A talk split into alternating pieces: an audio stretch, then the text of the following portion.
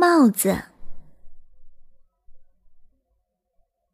冬天来了，Lisa 从箱子里找出过冬的衣服，拿到屋子外。她把衣服挂到绳子上，打算晾一晾。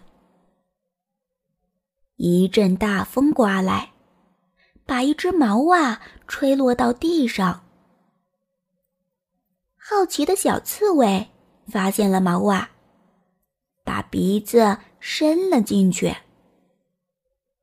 可是，当他想退出来时，毛袜挂在刺儿上了。怎么办呢？鸡妈妈带着小鸡们走来了。咯咯咯，呵呵，小刺猬，你头上。顶的是什么呢？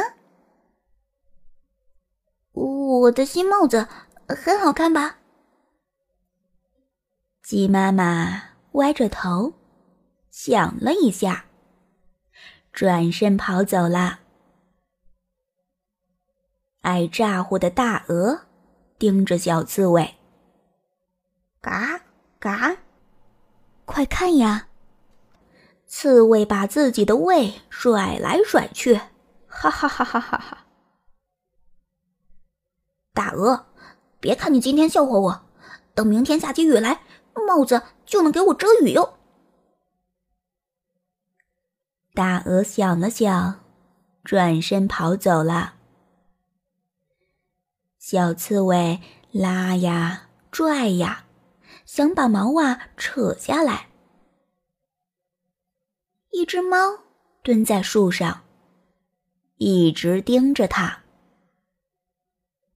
喵，嘿嘿，傻刺猬，你头上戴的是什么呀？是帽子，它能为我挡住暴风雪，耳朵就不会冻疼了。猫发出咕噜咕噜的声音，转身跑走了。狗妈妈和小狗们在散步，发现了待在荆棘丛里的小刺猬。汪汪汪！哈哈，真滑稽！你头上戴的是帽子吗？狗妈妈叫道。小狗们也跟着叫呀笑呀。那怎么了？下雪时。戴着帽子会很舒服呀。狗妈妈听了，耳朵一下子竖了起来，转身跑走了。